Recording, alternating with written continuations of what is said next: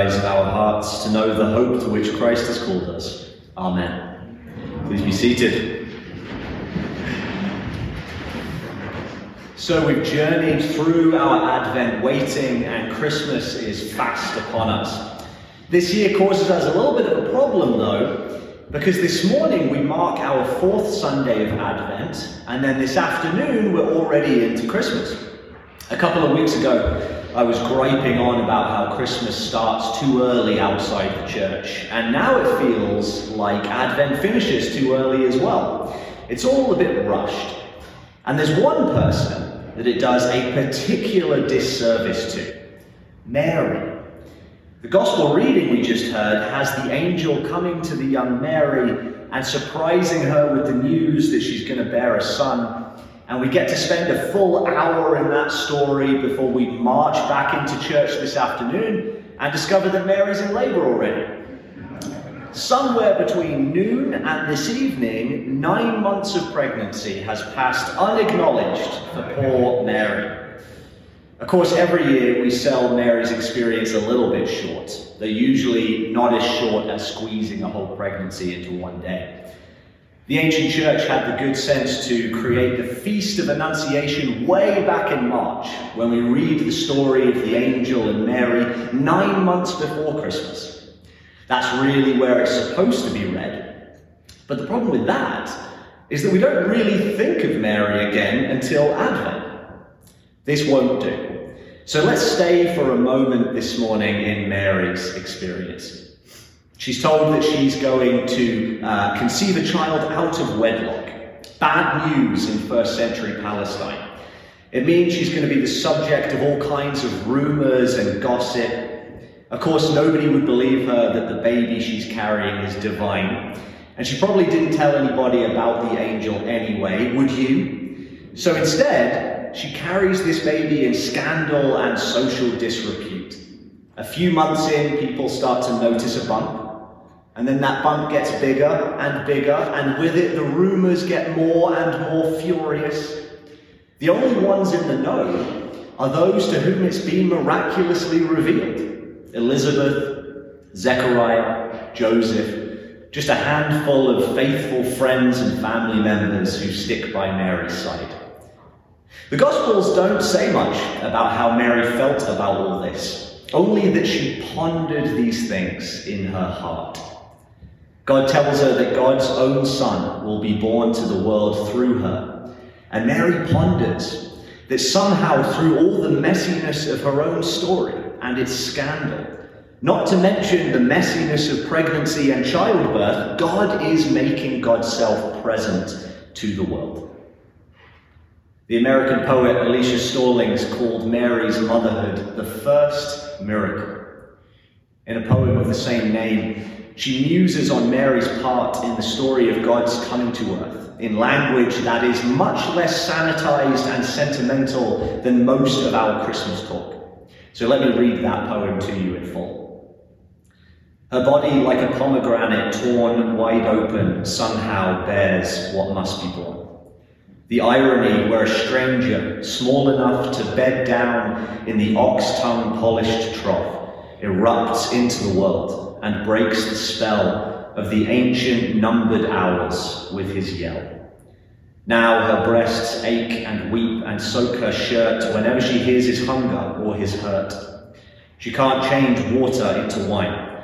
Instead, she fashions sweet milk out of her own blood. I love the title of Stallings' poem, The First Miracle.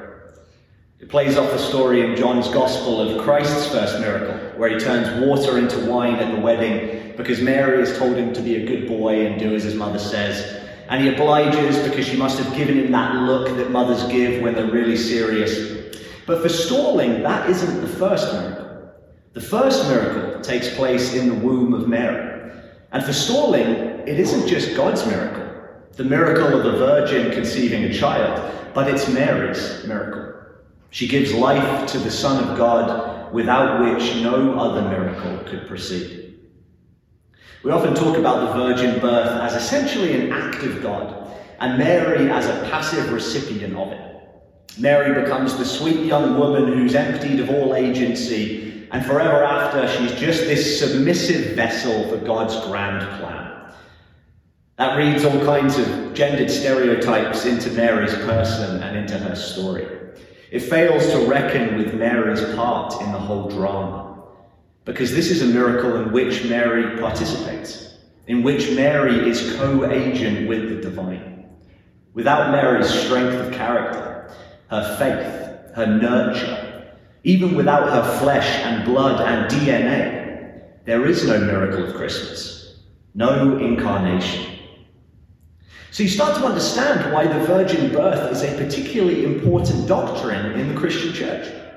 Plenty of folks have tried many, many times throughout history to do away with it. There's always a campaign on the go somewhere in the church to jettison all these silly, outdated doctrines that don't line up with our modern scientific understanding of the world.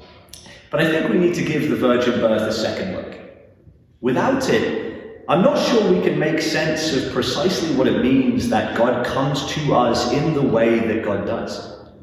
The theologian Karl Barth called the virgin birth the doctrine on guard at the door of the mystery of Christmas.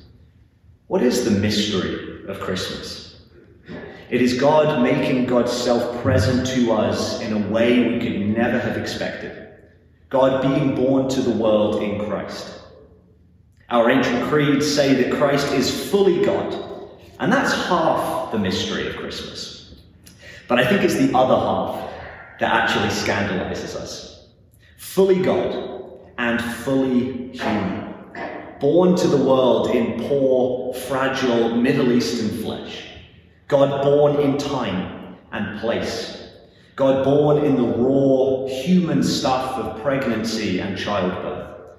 The mystery of Christmas is that God chooses to make God's self present through the human story in all its brokenness and messiness.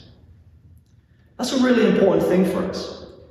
We, each of us, are called to bear what must be born. We, each of us, carry in ourselves the possibility of Christ being born in our world, in our time. Paul expounds this mystery when he talks about Christ in you the hope of glory. Christ in you, in us, the promise of hope being present to the world. And just as for Mary, that miracle isn't entirely God's, but it has something to do with us too. We participate in it. Yes, Christ in us is gifted from God, but we give to it our particular DNA, our uniqueness, our giftings. We cannot bear Christ to the world without God, but God does not bear Christ to the world without us, without real people in all their messiness. This is the mystery of Christmas, what our creeds and councils call the incarnation. That God presences God's self to the world always through the human story. So that is the mystery or you might say the paradox to which Mary is witness. That God chooses to be born to the world through the miracle of wounded, messy human lives. The God revealed to us at Christmas is a God who gives God's self over to humanity. And that means that, like Mary, we are not passive instruments of God, empty vessels, but those to whom God entrusts God's self. This Christmas, may you know that God thinks you are worthy of Christ. Thanks be to God.